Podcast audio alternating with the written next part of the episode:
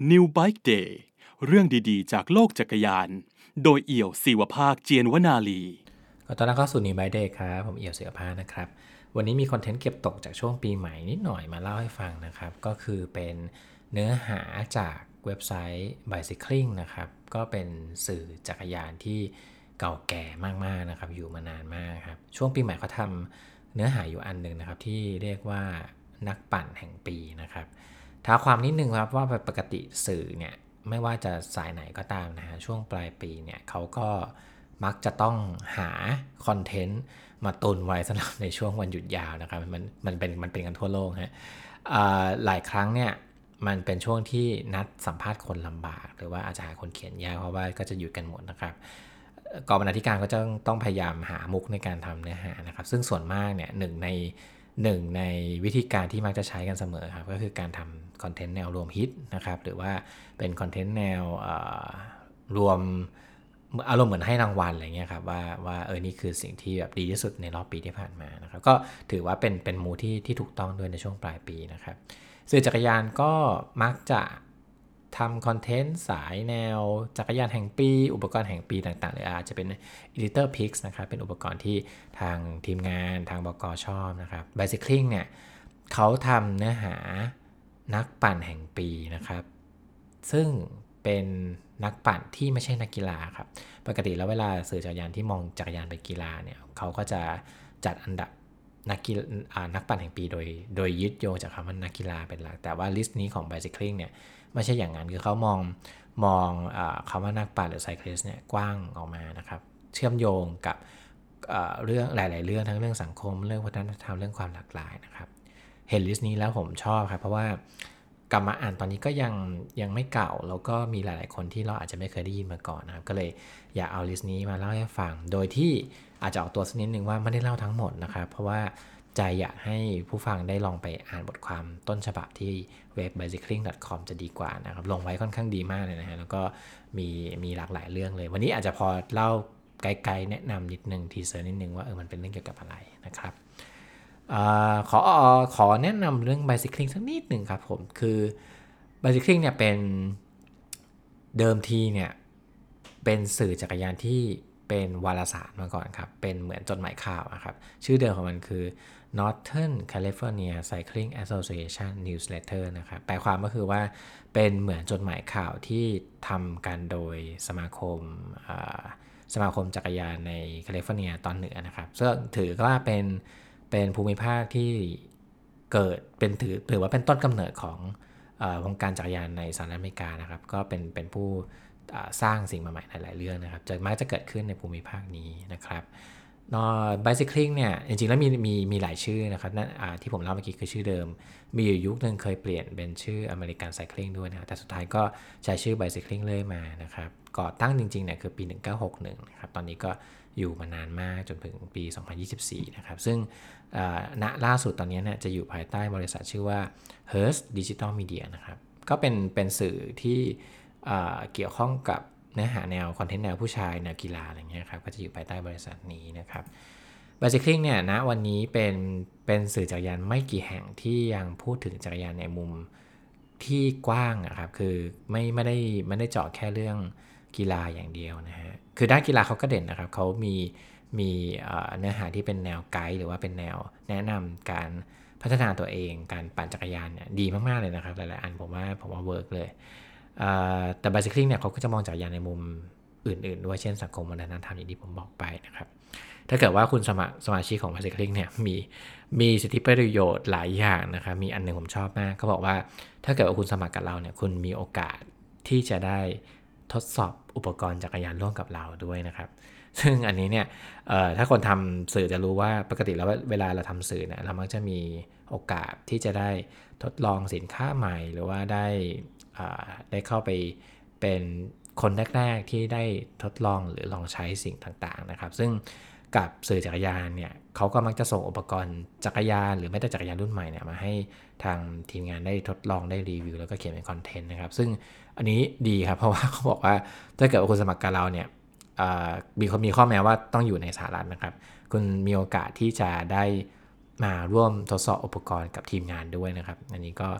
ก็ไม่รู้ว่าเขาเลือกยังไงนะฮะแต่ว่าผมว่าเออมันเป็น benefit ที่ที่เจ๋งดีเหมือนกันนะครับ ในรายชื่อนักปั่นแห่งปีของบ i ซิคลิงนะครับ ก็จะเริ่มจาก Abi Robins ครับ Abi Robins เป็นเป็นเขาเรียกว่าไงดี คือจริงๆแล้วเขาเป็นนักปั่นธรรมดาเนี่ยแหละครับ แต่ว่าเป็นนักปั่นที่เป็นคนข้ามเพศนะครับ แล้วก็เหตุการณ์ที่ทำให้หลายๆ คนรู้จัก Abi Robins ก็คือในปี 2021 นะครับ ในการแข่งจักรยาน gravel ที่ชื่อว่า Unbound Gravel นะครับ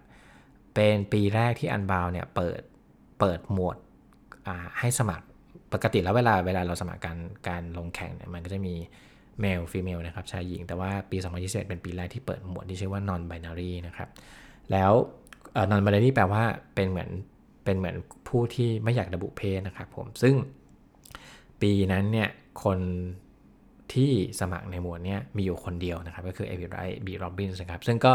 ถือว่าเป็นข่าวพอสมควรเหมือนกันนะครับ แล้วก็หลังจากนั้นเป็นต้นมาเนี่ย Abi Robins ก็เป็นเหมือน ผมว่าเป็นกึ่งๆเป็นเหมือนอินฟลูเอนเซอร์ครับสายสาย LGBTQ หรือสาย queer นะครับ ซึ่งเขามักจะไปลงแข่งในการแข่งจักรยานกราเวลหลาย ๆ แห่งนะครับ คือจริง ๆ แล้วสิ่งที่เอบีทำเนี่ยอาจจะไม่ได้ยิ่งใหญ่แบบไม่ไม่ได้ซับซ้อนมากก็คือ แค่ไปลงแข่งนะครับ แต่จริงๆแล้วแค่การไปลงแข่งในในในการแข่งจักรยานหลาย ๆ แห่งที่มันมีมีหมวดที่มันหรือมีประเด็นที่มันเกี่ยวข้องกับเรื่องคนข้ามเพศหรือ LGBT แค่นี้ก็มีพลังแล้วนะครับ เพราะว่าอย่างในปี 2021 ที่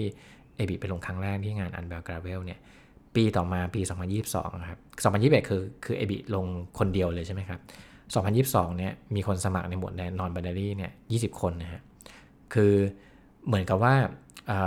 สิ่งที่เอมบิทำเนี่ยคือการไปลงแข่งไปแสดงตัวว่าเฮ้ยคนข้ามเพศเนี่ยมีตัวตนอยู่จริงในวงการจักรยานนะครับ ซึ่งปกติแล้วเนี่ยในการแข่งในการแข่งจักรยาน ผมผมอาจจะใช้ในภาพรวมในภาพใหญ่เลยแล้วกันเนาะไม่ค่อยมีพื้นที่หรือไม่ค่อยมีการพูดถึงคนข้ามเพศในวงการนี้สักเท่าไหร่นะครับที่ผ่านมามีมีมีการพูดถึงบ้างแต่ว่าไม่ไม่ได้เป็นประเด็นใหญ่มาก แต่เพอเออว่าในยุคนี้ในในยุคสมัยนี้นะครับประเด็นเรื่อง LGBTQ หรือว่าความหลากหลายเนี่ยมันเป็นประเด็นขึ้นมา ซึ่งเอบีก็ก็เป็นนักปั่นที่ใช้ประโยชน์จากยุคจากยุคสมัยนี้นะครับ ในการกระตุ้นให้ผู้คนมองเห็นเรื่องเรื่องประเด็นนี้มากขึ้นนะครับ และที่สำคัญคือไอการแข่งไอการแข่งกราเวลที่มันกำลังดังๆอยู่ในสหรัฐอเมริกาเนี่ยมักจะจัดในรัฐ ถ้าถ้าเอาแบบจอดๆสักรัฐหนึ่งนะครับ ก็คือรัฐอาคันซัส ซึ่งรัฐเนี้ยเป็นรัฐที่เป็นหนึ่งในรัฐที่ใช้กฎหมายที่ไม่เป็นมิตรกับคนข้ามเพศสักเท่าไหร่นะครับ ถามว่าไม่เป็นยังไง อันนี้อาจจะต้องลองลองไปลองไป search ดูใน Google ได้นะครับ เพราะว่ามีมีหลากหลายมากหลายหลายข้อมาก ซึ่งมันถือว่าเป็นหนึ่งในความเคลื่อนไหวของอประเด็นเรื่องคนข้ามเพศในอเมริกานะครับ มันก็ยังมีการต่อสู้มีการคัดง้างกันอยู่พอสมควรนะครับกับอาคันซัสเนี่ย พอมันเป็นรัฐที่มีการแข่งจักรยาน gravel ใหญ่ๆ หลาย ๆ แห่งที่มีคนมาคนมาแข่งทั่วโลก การปรากฏตัวของ Abi Robins ก็ค่อนข้างมีผลนะครับ และล่าสุดทำทำเรียกว่าเป็นชุมชนเป็น community ในกันนะครับ ชื่อว่า Queer Gravel นะครับ ก็ถือว่าเป็นหนึ่งในผู้มีมีสิทธิ์มีมีปากมีเสียงนะครับ เป็นเป็นอินฟลูเอนเซอร์สายจักรยานที่พูดถึงประเด็นนี้นะครับผม คนต่อมานะครับชื่อว่า Rachel Olzer นะครับ คนนี้จริงๆ ประเด็นใกล้ๆกับ Abi ครับ แต่ว่าถ้า AB เป็นเป็นนักปั่นเป็นคนคนลงแข่งธรรมดานะครับ Rachel นี่เป็นเหมือนผู้จัดครับ ก็คือเป็นเป็นเหมือน organizer นะครับในการจัดงานที่เกี่ยวข้องกับเรื่องคนข้ามเพศ เรื่องคนผิวสี เรื่องอคนที่มีชาติพันธุ์หลากหลายนะครับ พูดถึงความหลากหลาย Rachel เนี่ยทำภายใต้กลุ่มที่ชื่อว่า All Bikes Welcome นะครับ เป็นองค์กรที่ สนับสนุนและจัดกิจกรรมกลางแจ้งสำหรับคนผิวสี คนชาติพันธุ์ต่างๆ และคนข้ามเพศนะครับผม แล้วก็หนึ่งในอีเวนท์ที่ทำให้ Rachel เป็นที่รู้จักมากนะครับ ก็คือเป็นแคมป์จักรยานที่เรียกว่ากริด Mountain Bike Festival นะครับ เป็น เป็นเหมือน bike camp นะครับ bike camp คือมันจะไม่ใช่การแข่งเฉยๆนะครับ จะเป็น เป็นเหมือนกิจกรรม เหมือนมาอยู่ด้วยกัน 3 วัน มี มีเวิร์กช็อป มีการปั่นกรุ๊ปสั้นๆ หลายๆอย่างนะครับ มา เหมือนมาพบปะ meeting กันมาให้ความรู้กันนะครับ ซึ่งไอกิจกรรม 3 วันในความพิเศษคือว่ามันเป็นงานที่จัดเพื่อคนข้ามเพศโดยเฉพาะนะครับ ปกติแล้วไบแคมป์พวกนี้ไม่ไม่ได้เรียกว่าไงดี คือไม่ใช่ไม่ไม่ได้แปลว่าเขาไม่ต้อนรับคนข้ามเพศหรือคนผิวสีนะครับ แต่เพียงแต่ว่าในบริบทของของอเมริกาเนี่ยประเด็นนี้ค่อนข้างค่อนข้างจะรุนแรงในบางรัฐนะครับ แล้วก็หลาย ๆ ครั้งเนี่ยในใน ในกิจกรรมหรืออีเวนท์ที่เกี่ยวข้องกับจักรยานเนี่ยบางแห่งก็ไม่ได้ต้อนรับคนแล้วก็ต้อนรับความหลากหลายในคนข้ามเพศเท่าไหร่นะครับแต่กรีด Mountain Bike Festival เนี่ยเป็นน่าจะเป็นงานแรก ๆ ที่ประกาศตัวชัดเจนว่าก็ต้อนรับผู้คนในในในกลุ่มนี้พูดถึงประเด็นนี้นะครับหลายคนก็ยกย่องว่าให้งานเนี่ยถือว่าเป็นงานที่เขาใช้ชื่อว่าเป็น most inclusive cycling event นะครับก็คือเป็นเป็นเหมือนอีเวนต์จักรยานที่หลากหลายที่สุดนะครับแล้วก็ พูดถึงประเด็นเรื่องการมีส่วนร่วมของคนในสังคมมากที่สุดนะครับผมราเชลก็ทำทั้งอีเวนต์นี้แล้วก็ทำ IG นะครับ ชื่อว่า pedal to the people นะครับผม to ก็คือเป็นเป็นเลข2นะครับ ซึ่งก็ถือว่าเป็นหนึ่งในคนที่ขับเคลื่อนประเด็นเรื่องความหลากหลายในวงการจักรยานเช่นเดียวกันนะครับ แต่ว่าเป็นมุมมุมผู้จัดการนะครับผม คนต่อมาครับคือBen Frederick นะครับ เบนนี่ถ้าเกิดว่าคนที่ติดตามวงการจักรยาน cyclocross หน่อยจะรู้จักเขานะครับ เบนเนี่ยจริง ๆ แล้วเนี่ยเหตุผลที่เขาดังจริงๆเนี่ยไม่ค่อยดีเท่าไหร่เพราะว่าเบนเคยประสบอุบัติเหตุอยู่ครั้งหนึ่งนะครับ ซึ่งเป็นอุบัติเหตุที่ทำให้เขาได้รับการกระทบกระเทือนทางสมองนะครับ ระหว่างซ้อมจักรยาน cyclocross นะครับ หลายปีมาแล้วฮะ ซึ่งผลที่ทำให้เบนหมายถึงว่าพอเกิดอุบัติเหตุปุ๊บเนี่ย ก็ทำให้เบนมีผลกระทบกระเทือนทางสมองนะครับ ซึ่งมันมี side effect อันหนึ่งก็คือทำให้เขาเกิดอาการซึมเศร้านะครับ ซึ่งมันเขาเรียกว่าเป็นถ้าถ้าศัพท์เทคนิคเขาจะเรียกว่าเป็น TBI นะครับ ก็คือ traumatic brain injury นะครับ ก็เป็นหนึ่งใน side effect ที่ค่อนข้างรุนแรงนะครับ เบนรักษาตัวจนค่อนข้างหายดีระดับหนึ่ง แล้วก็กลับมาลงแข่งจักรยานอีกครั้งหนึ่งในช่วงปี 2018 นะครับผม ซึ่ง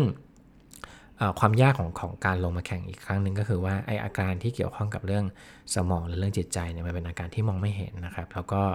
เบนมี side effect อีกอันหนึ่งที่เกิดขึ้นหลังจากเขาเขาเกิดอุบัติเหตุก็คือเขาเรียกว่าเป็น eating disorder คือเป็นอาการผิดปกติทางการกินนะครับ กินมากกินน้อยก็ไม่ไม่ได้เป็นอาการที่ดีนักนะครับ แล้วก็เป็นสิ่งที่เป็นสิ่งที่มองไม่เห็นนะครับ มันทำให้มันทำให้หลาย ๆ องค์กรหรือทีมที่เขาไปไปอยู่ร่วมด้วยเนี่ยไม่ค่อยเข้าใจเขาว่าว่ามันเกิดอะไรขึ้นกับร่างกายเขา มันจะไม่เหมือนนักปั่นจักรยานที่ประสบอุบัติเหตุแบบอื่น เช่นไหปลาหัก หรือขาหักเราเห็นชัดเจนว่าเขามีอาการยังไง แต่ว่าอาการทางจิต หรือว่าอาการทางสมองเนี่ยหลายครั้งมองไม่เห็นนะครับ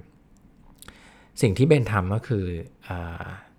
เขาเล่าในในประวัติว่า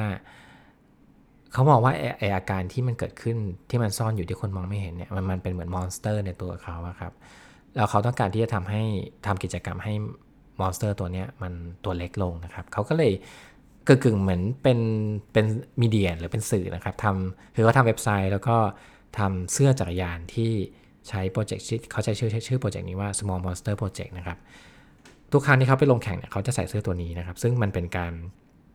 สร้าง awareness ให้คนรับรู้ความสำคัญของปัญหาเรื่อง mental health หรือว่าปัญหาเรื่องอ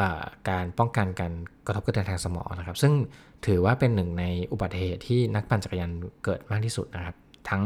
ในระดับสมัครเล่นในระดับการแข่งทั่วไปหรือว่าการแข่งระดับโปรเองก็ตามนะครับเบนก็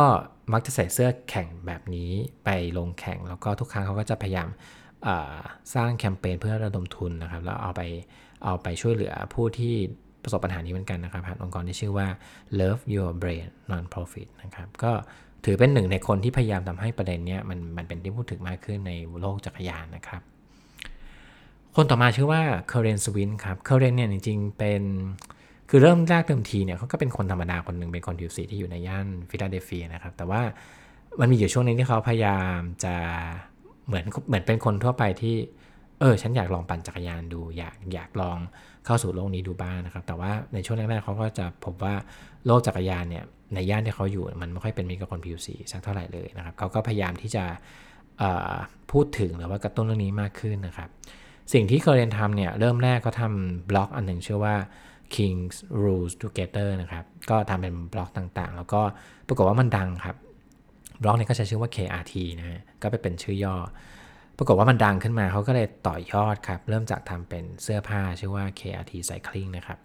ปรากฏว่าหมดนะทำไปทำมากลายเป็น KRT Cycling กลายเป็นแบรนด์ขึ้นมาครับ เป็น เป็นเหมือนแบรนด์เสื้อผ้าและ apparel ก็คือเป็นเสื้อผ้าและอุปกรณ์ที่เกี่ยวข้องกับเรื่องจักรยานนะครับ ซึ่งมันกลายเป็นแบรนด์ที่ไม่ได้ขายแค่เสื้ออย่างเดียวแต่เขาเขาเป็นหนึ่งในแบรนด์ที่พูดกับคนลูกค้าเขาที่เป็นคนผิวสี ทั้งผู้ชายและผู้หญิงนะครับ ในประเทศอเมริกานะครับ ซึ่งต่อต่อมาตอนหลังใน KRT Cycling ก็ดังขึ้นในระดับโลกนะครับ มีไม่กี่แบรนด์นะครับที่ที่ใช้จุดเด่น ที่พูดถึงเรื่องการเป็นเป็นแบรนด์สำหรับคนผิวสีนะครับ และยิ่งเป็นแบรนด์สำหรับคนผิวสีในโลกจักรยานนี่ยิ่งแล้วไปกันใหญ่คือยิ่งยิ่งนิชมากๆนะครับ แต่ว่า KRT เนี่ยก็อยู่มาเนิ่นนานมากๆนะครับ ตั้งแต่ปี 2010 นะครับ ล่าสุดก็เพิ่งเปิดตัวซับแบรนด์ใหม่ที่ชื่อว่า QRT นะครับ ก็คือย่อมาจาก Queen Rules Together นะครับ ก็พูดง่ายๆคือมันเป็นการแบ่งหมวดชายกับหญิงนะครับ แต่ว่าเขาใช้คำว่า Q หรือว่า Queen ก็มาแทนนะครับ ล่าสุดเนี่ย คือ KRT Cycling ก็ตามสูตรของแบรนด์แฟชั่น โดยเฉพาะแบรนด์จักรยานนะครับ จะไม่ได้ขายแค่เสื้อ เขาจะทำอีเวนต์ทำ community ทำแพลตฟอร์มด้วยนะครับ ซึ่งล่าสุดเนี่ยก็มีอีเวนต์คนที่เขาจัดล่าสุดก็มีคนมาร่วมประมาณ 360 คนนะครับ ก็กระจายตัวไปทั่ว 20 รัฐในอเมริกานะครับ แล้วก็ออกนอกประเทศไป ตอนนี้ก็อยู่ที่ประมาณ 5 ประเทศนะครับ ก็ถือว่าเป็นหนึ่งในแบรนด์ที่น่าสนใจนะครับ แล้วก็พูดถึงประเด็นคนผิวสีในโลกจักรยานนะครับ คนต่อมาอันนี้อาจสะกดตามสกุลจะยากนิดนึงเคสเวโรนูนะครับเคสเนี่ยตำแหน่งเธอเธอเป็นผู้หญิงนะฮะตำแหน่งเนี่ยเท่มากนะครับ เธอเป็น Director of Women Strategy ของ Swift ครับ Swift นี่หลายคนรู้จักดีนะครับ เป็นแอปเรียกว่าเป็นแอปฝึกซ้อมจักรยานแบบ virtual แล้วกันฮะ ใช้คำนี้ดีกว่า ถามว่าเคททำอะไรนะครับ ถ้าเอาแบบปลายทางเลยคือเคททำให้เกิด การแข่งจักรยาน Tour de France สำหรับผู้หญิงนะครับ Tour de France Femmes นะครับเวอร์ชันผู้หญิง ซึ่งเป็นอีเวนท์ที่ใหญ่มากนะครับในช่วงปี 2 ปีที่ผ่านมานะครับแข่งกันประมาณ8 stage นะครับแล้วก็แล้วก็ไม่ได้เป็นการแข่งแบบ ถ้าภาษาไทยเรียกว่าลูบหน้าปะจมูกครับ คือไม่ได้เป็นการแข่งแบบผักชีโรยหน้าปกติ เพื่อบอกว่าฉันให้ความสำคัญกับผู้หญิง แต่เป็นการแข่งจริงจังจริงๆนะครับที่เอานักปั่นระดับโปรของผู้หญิงเนี่ยมาแข่งในสนามตูดฟองเสมือนผู้ชายจริงๆนะครับแต่แค่เหลือแค่ว่าเขาแข่งกัน8สเตจนะครับผมที่มาเนี่ยจริงๆแล้วมันก็มาจากสวิฟครับก็คือเริ่มจากในปีเอาเริ่มจากตรงไหนดี เริ่มจากปี 2019 แล้วกันครับ คือยุคนั้นเนี่ยมันเป็นยุค คือจริงแล้วก่อนจะโควิดนิดนึงนะครับ ก็คือ Swift เนี่ยจัดการแข่งที่เรียกว่า e-racing นะครับ ก็คือเป็น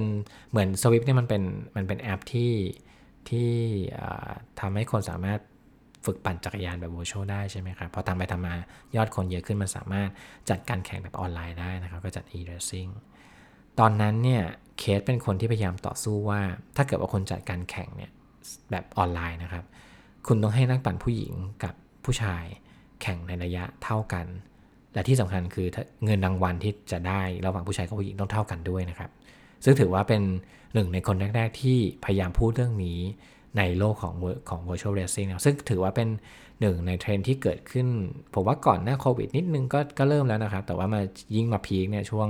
โควิดเป็นต้นมานี่ยาวเลยฮะก็มีมีการแข่งแบบ virtual เป็นเรื่องปกตินะครับ ปี 2019 เนี่ยเธอสู้เรื่องนี้แล้วก็สำเร็จนะครับ ในปี 2020 นะครับ ASO ซึ่งเป็นหนึ่งในซึ่งเป็นหน่วยงานที่จัดตูร์ฟอนส์นะครับ ก็มาชวนสวิฟจัดตูร์ฟอนส์แบบแบบ virtual เช่นเดียวกันนะครับ ซึ่งตอนนั้นเนี่ยถ้าผมจำไม่ผิดตัวเดอะฟองเหมือนจะ มันเป็นช่วงกึ่งกึ่งเหมือนจะจัดไม่ได้นิดนึงนะครับ อันนี้ไม่ไม่ไม่ค่อยชัวร์นะ แต่ว่าปีนั้นเนี่ยตัวเดอะฟองพยายามจัดงานแบบ virtual นะครับ ซึ่งเคสก็เป็นหนึ่งในคนที่พยายามสู้เพื่อให้ ผู้หญิงเนี่ยได้มีเวลาถ่ายทอดสดเท่ากับผู้ชายนะครับ ความหมายก็คือว่าเวลาจัดแบบ virtual เนี่ย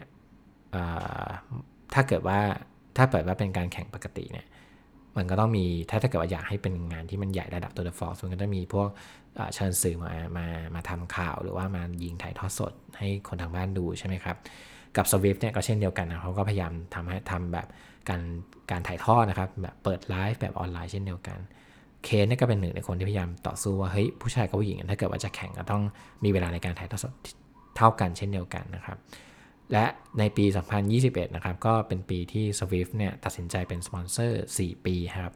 ให้กับการแข่ง Tour de France ฉบับผู้ฉบับผู้หญิงนะครับ ซึ่งก็ใน 4 ปีนี้เราก็จะเราก็จะได้ดูตัวละครเฟมเมนะครับ ซึ่งถือว่าเป็นฝีมือของเคนั่นเองนะครับ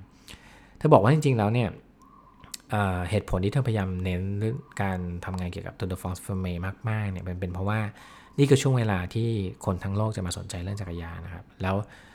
มันเป็นโอกาสที่ดีมากๆนะครับ ที่จะสร้างความเปลี่ยนแปลงหรือทำอะไรสักอย่างนึงให้คนหันมาสนใจเรื่องเรื่องหนึ่งในโลกจักรยาน ซึ่งถ้าเกิดว่าเราไม่ทำอะไรเลยเกี่ยวกับเรื่องผู้หญิงใน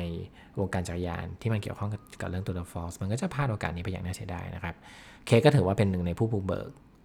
วงการจักรยานแข่งในในผู้หญิงนะครับถือว่าเป็นหนึ่งในคนสำคัญมากนะครับ คนต่อมานะครับก็คือ Marley Blonsky นะครับผมจริงๆแล้วเธอเป็นผู้หญิงน้ำหนักตัวค่อนข้างมากที่หันมาสนใจเรื่องจักรยานนะครับ แต่ว่าตอนแรกที่เธอมามาลองขี่จักรยานเนี่ยเริ่มจากไปทริป bikepacking กับเพื่อนนะครับ เธอก็เจอปัญหาเลยเป็นเป็นเหมือนกำแพงในวงการจักรยานเหมือนกันก็คือ เธอหาเสื้อกันฝนไซส์เธอไม่ได้ครับ แล้วพอทำไปทำมาพอค้นข้อมูลก็พบว่าบริษัทจักรยานหลาย ๆ แห่งเนี่ยไม่ได้คิดเผื่อ ไม่ได้ทำสินค้าเผื่อสำหรับคนที่มีน้ำหนักเกิน หรือน้ำหนักมากมากพอนะครับ เช่นจักรยานปกติมันจะมีไซส์ต่าง ๆ ใช่ไหมครับ แล้วมันก็จะมีลิมิตของน้ำหนักว่าจักรยานคันนี้รองรับน้ำหนักได้แค่นี้แค่นี้นะครับ หลาย ๆ ครั้งเนี่ยน้ำหนักที่รองรับเนี่ยมันน้อยเกินไปครับ หรือว่ามันอาจจะไม่ได้ทันยุคทันสมัยเท่าไหร่ข้อมูลไม่อัปเดตมาก น้ำหนักมันก็จะน้อยเกินจนหลาย ๆ ครั้งทำให้คนที่มีน้ำหนักตัวมาก ขี่จักรยานแบรนด์นี้ไม่ได้ครับ มันเป็นเหมือนกำแพงหนึ่งที่กั้นไม่ให้คนได้ได้เข้าสู่โลกจักรยานเช่นเดียวกันนะครับ อย่างเสื้อผ้าก็อย่างที่อย่างที่มารีได้สัมผัสมานานแล้วครับก็คือหาซื้อหาซื้อเสื้อไซส์ใหญ่ไม่ได้นะครับ คือในโลกของแฟชั่นเนี่ยจริง ๆ แล้วเทรนด์ในเรื่องของการทำเสื้อที่มีไซส์ขนาดใหญ่สำหรับคนตัวใหญ่เนี่ยมีมาสักพักใหญ่ ๆ แล้วนะครับ แต่ว่า ถ้ากับในโลกจักรยานเนี่ยแทบจะไม่มีเลยนะครับ มารีนี่ถือว่าเป็นเป็นคนที่เปิดประเด็นเรื่องนี้นะครับ แล้วก็เธอทำเป็นเหมือนเรียกอาจจะเรียกว่าเป็นเป็น media ก็ได้ครับ เป็นเหมือนองค์กรนะครับ ชื่อว่า All Bodies on Bikes นะครับปัจจุบันในหน้าที่หลักของของของแบรนด์นี้หรือขององค์กรนี้นะครับเขาเป็นเหมือนเป็นเหมือน consult ครับ เป็นเหมือน consult ให้กับบริษัทที่ผลิตสินค้ากีฬาหรือว่ากิจสินค้ากิจกรรมกลางแจ้งนะครับ สินค้า outdoor ต่างๆ ให้ผลิตสินค้าที่สามารถตอบโจทย์กับลูกค้าที่มีที่มีน้ำหนักมาก ๆ ได้นะครับ ก็ถือว่าเป็นหนึ่งในผู้ปิดทองหลังพระสำหรับแบรนด์ต่างๆนะครับ All Bodies on Bikes ซึ่งคนที่นำประเด็นเรื่องนี้ก็คือมารีนะครับผม ต่อมาไม่ใช่บุคคลครับ แต่เป็นเป็นเหมือนชมรมจักรยานนะครับ ชื่อว่า Star Track Youth Cycling นะครับผมก็เกิดขึ้นในปี 2004 นะครับ ในนิวยอร์กนะครับ คนที่คนที่ก่อตั้งจริงๆเนี่ยคือเขาชื่อว่า Deirdre Murphy Bader นะครับ แล้วก็ The Roy Waters นะครับ The Air เนี่ยเป็นเป็นเหมือนนักแข่งนะครับ เป็นนักแข่งจักรยานในนิวยอร์กนะครับ ซึ่งก็ลงแข่งเรียกว่ามีประสบการณ์โชกโชนมากนะครับ เสียไปแล้วนะครับ แต่ว่าผลงานที่คนนั้นจะจดจำได้คือการเป็นหนึ่งในนักกีฬาทีมชาติไอร์แลนด์ในการแข่งจักรยานโอลิมปิกปี 2000 นะครับ ส่วนเดอะรอยเนี่ยเป็นเป็นนักปั่นสาย track นะครับ ก็ถือว่าเป็นหนึ่งในตำนานของวงการจักรยานในอเมริกาเลยนะครับ แล้วก็ชนะทีมการแข่งระดับทีมชาติมาเยอะมากๆนะครับ ทั้งสองคนนี้ก่อตั้ง Star Star Trek Youth Cycling ขึ้นมาเพื่อให้เด็กที่อยู่ในในนิวยอร์กหรือในอเมริกาเนี่ยสามารถเข้าสู่โลกของการแข่งจักรยานได้นะครับ คือถ้าเกิดว่าคุณมีมีลูกนะครับ หรือว่าถ้าเกิดคุณเป็นเด็กอายุเล็ก ๆ แล้วอยากจะลงแข่งจักรยานเนี่ย หลาย ๆ ครั้งมันนึกไม่ออกเลยนะครับ ว่ามันจะเข้าไปยังไงแบบมันจะหาใครมันจะไปฝึกซ้อมที่ไหนอะไรเงี้ยครับ Star Trek พยายามทำสิ่งนี้ครับ ก็คือเขาพยายามเขาพยายามเปิดโอกาสให้คนสามารถเข้ามาในโลกนี้ได้ โดยที่มีคนมีคนไกด์นะครับ ว่าควรจะต้องทำยังไงควรจะต้องฝึกซ้อมแค่ไหนควรจะต้องซื้อจักรยานอย่างไรนะครับผมโดยที่มีข้อกำหนดอยู่นิดเดียวครับ ก็คือว่าเด็กที่เข้ามาเข้าร่วมเนี่ยจะต้องมีอายุประมาณ 8 ขวบเป็นเป็นต้นไปนะครับ แล้วก็สามารถขี่จักรยานได้นะครับ กิจกรรมเนี่ยในช่วงปี 2010 2009 นะครับ มีคนร่วมอยู่ประมาณ 20 คนนะครับณตอนนี้ก็เพิ่มขึ้นเยอะมาก ๆ แล้วนะครับเนื่องจากว่ามันเป็นองค์กรที่ไม่ได้มีเงินทุนสนับสนุนเยอะนักนะครับ ไม่ไม่ได้ไม่ได้ทำเพื่อการการการค้าขายหรือกำไรนะครับ ก็ใช้วิธีการระดมทุนต่างๆ รับเงินบริจาคต่างๆ เพราะฉะนั้นก็อาจจะไม่ได้เป็นเงินเป็นเป็นชมรมที่มีเงินเยอะมากนะครับ สนามซ้อมของ Star Trek เนี่ยอยู่ในนิวยอร์กครับเป็น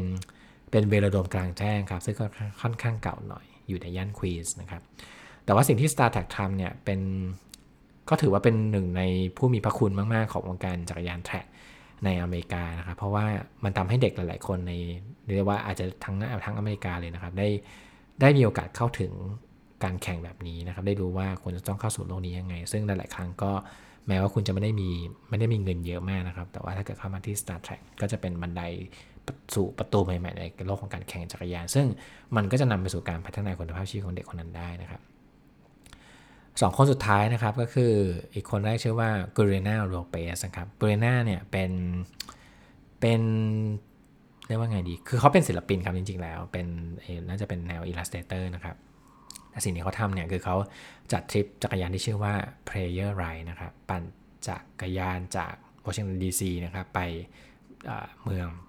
Carlisle นะครับในเพนซิลเวเนียนะครับ จุดหมายจริงๆเนี่ยคือโรงเรียนที่ชื่อว่า c a s l e y Indian Industrial School นะครับ โรงเรียนนี้ถือว่าเป็นโรงเรียนที่มีประวัติศาสตร์สำคัญมาก ๆ นะครับ เพราะว่าเป็นโรงเรียนที่เกิดขึ้นเพื่อใช้เปลี่ยนคนอินเดียนแดงนะครับ หรือชนเผ่าพื้นเมือง ให้กลายเป็นคนขาวครับ มันมีนโยบายอันหนึ่งที่ชื่อว่า kill the Indian save the man ครับ ถ้ากล่าวย้อนกลับไปอย่างย่นย่อก็คือว่า ในยุคที่เกิดปัญหาความขัดแย้งระหว่างชนเผ่าพื้นเมืองนะครับในทีอเมริกันกับคนคนผิวขาวนะครับ มันก็มีหลาย ๆ วิธีการที่คนผิวขาวพยายามที่จะกำจัดคนอินเดียนแดงออกไปนะครับหนึ่งในวิธีการหนึ่งที่ค่อนข้างโหดร้ายมากๆก็คือการไปภาคลูกของคนของครอบครัวอินเดียนแดงมานะครับ แล้วก็พยายามจะล้างสมองหรือว่าพยายามจะเปลี่ยนให้เขามีรสนิยมหรือว่าเป็นเทสแบบคนผิวขาวนะครับ เพื่อให้อยู่ใน ในสังคมคนผิวขาวได้นะครับ ซึ่งในทางในทางในบนทฤษฎีหน้ากระดาษดูเหมือนจะดี แต่ในทางปฏิบัติแล้วถือว่าแย่มากๆนะครับ ก็ถือว่าเป็นจริงๆแล้วคาสลี่เนี่ยเป็นเป็นหนึ่งในโรงเรียนต้นแบบของการทำโรงเรียนประจำในในในอเมริกานะครับเกิดเกิดขึ้นในยุคแรก ๆ เลยนะครับ แล้วก็คนนักเรียนที่ที่ถูกส่งมาเรียนที่นี่เนี่ย หลาย ๆ ครั้งก็ไม่สามารถปรับตัวได้นะครับ แล้วก็เผชิญกับกฎระเบียบที่ไม่ได้เป็นมิตรกับกับเขาเท่าไหร่นะครับ หลาย ๆ ครั้งหลาย ๆ ครั้งก็นักเรียนเหล่านี้ก็เสียชีวิตนะครับ แล้วก็ถูกฝังอยู่ที่โรงเรียนแห่งนี้เช่นเดียวกันนะครับ ปัจจุบันนี้โรงเรียนนี้ปิดไปแล้วนะปิดตั้งแต่ปี 1918 แล้วนะฮะ ก็ถือว่าเป็นหนึ่งในสถานที่สำคัญทางประวัติศาสตร์นะครับก็ถามว่ากูเรน่าจัดทริปมาที่นี่ทำไมนะคือตัวตัวเธอเองก็ถือว่าเป็นหนึ่งในเนทีฟอเมริกันเช่นเดียวกันนะครับ ก็เป็น มีเชื้อสายที่สืบย้อนไปหาชนเผ่าพื้นเมืองของอเมริกานะครับ แล้วก็เธอจัดทริปนี้เนี่ยเพื่อทำให้คนเห็นความสำคัญของประวัติศาสตร์ที่เกิดขึ้นที่ที่โรงเรียนนี้นะครับ เพื่อซึ่งจะนำไปสู่การมีเหมือนกระตุ้นให้คนเห็นความสำคัญของสิทธิของชนเผ่าพื้นเมืองในอเมริกาเช่นเดียวกันนะครับ จริงๆแล้วโรงเรียน Carlisle Indian Industrial เนี่ยก็ถือว่าเป็นหนึ่งในโรงเรียนที่ถูก พูดถึงในกรณีพิพาทหลาย ๆ แห่งนะครับแล้วแต่ว่าณวันนี้เนี่ยก็ถือว่าเป็นเหมือนหนึ่งในเคสประวัติศาสตร์นะครับ ซึ่งหลาย ๆ องค์กรก็พยายามชวนให้คนอเมริกันรุ่นใหม่เนี่ยหันมาสนใจประวัติศาสตร์ในในอาจจะเป็นด้านมืดนะครับ แต่ว่าก็ถือว่าเป็นหนึ่งในประวัติศาสตร์ที่สำคัญกับอเมริกานะครับ ถ้าเกิดว่าเราได้รับรู้สิ่งนี้เนี่ยมันก็จะทำให้เราสามารถปกป้องปัญหาที่อาจจะเกิดขึ้นในอนาคตได้เช่นเดียวกันนะครับ คนสุดท้ายครับ ของรายชื่อใน Bicycling ชื่อว่า Meg Fisher นะครับ Meg เป็นนักกีฬาพาราลิมปิกที่ปั่นจักรยานนะครับ เธอประสบอุบัติเหตุจนเสียขาไปในปี 2002 นะครับผม แล้วก็ตั้งแต่ประสบเหตุเนี่ยหมอก็บอกตั้งแต่แรกว่าเธอน่าจะเดินไม่ได้นะครับ แล้วแต่แม็กก็ไม่เชื่อนะครับ แล้วก็พยายามที่จะต่อสู้จนกระทั่งสามารถเดินได้นะครับ โดยใช้ เป็นเหมือนการต่อขา ถ้าถ้าเกิดว่าเคยดูการแข่งกีฬาพาราลิมปิกนะครับที่เป็นการแข่งวิ่งครับแล้วเราก็จะเคยเห็นนักกีฬาที่เขาต่อขาเป็นเหมือนคาร์บอนนะครับ ซึ่ง Meg ก็ทำสิ่งนี้นะครับเลยเริ่มจากการปั่นจักรยานเสือภูเขาก่อน แล้วก็มาลองลงแข่งไตรกีฬาในปี 2008 นะครับจนกระทั่งติดทีมชาตินักกีฬาพาราลิมปิกในปี 2010 นะครับ ปัจจุบันเธอก็ทำงานเป็นนักกีฬานักกายภาพบำบัดนะครับ เริ่มร่ำเรียนมาทางด้านนี้โดยตรงนะครับ สิ่งที่ Meg ทำก็คือพยายามทำให้เกิดหมวดพาราลิมปิก ในการแข่ง gravel ใหญ่ ๆ นะครับซึ่งก็ถือเป็นหนึ่งในการแข่งที่ได้รับความนิยมมากในช่วงหลังนะครับ ถ้ามองว่า Meg คือใครทำอะไร เธอก็เป็นเหมือนคล้ายๆ เป็นเหมือนอินฟลูเอนเซอร์สายการแข่งจักรยานในในสำหรับคนพิการนะครับในสายพาราลิมปิกเช่นเดียวกันนะครับ ถือว่าเป็นหนึ่งในคนที่สำคัญมากๆในวงการ ณ ตอนนี้นะครับ นี่คือรายชื่อนักปั่นแห่งปีที่ Bicycling แนะนำมานะครับ จริงๆแล้วคนกลุ่มนี้อาจจะอาจจะไม่ได้เราอาจจะไม่เคยรู้จักเขามาก่อนนะครับ แต่ว่าสิ่งที่พวกเขาและเธอทำก็ก็ถือว่าสั่นสะเทือนวงการแล้วก็สำคัญมากๆ ถือว่าเป็นหนึ่งในคนที่เราน่าจะเรียนรู้นะครับในข้อหนึ่งมันก็ทำให้เรารู้ว่าวงการจักรยานมันไม่ได้มีแค่เรื่องอุปกรณ์มันไม่ได้มีแค่เรื่องการแข่งอย่างเดียว แต่ว่ายังมีคนกลุ่มนี้ที่พยายามพัฒนาพยายาม เปลี่ยนโลกให้ดีขึ้น หรือว่าพยายามพัฒนาคุณภาพชีวิต ถ้าขับตัวเองและคนอื่นให้ดีขึ้นได้ด้วยจักรยานครับ ขอบคุณสำหรับกับผู้ฟังนิวมาเดย์ตอนนี้นะครับพบกันใหม่ตอนหน้าครับ สวัสดีครับ New Bike Day Podcast เรื่องดีๆ จากโลกจักรยาน โดยเอี่ยวศิวภาคเจียนวนาลี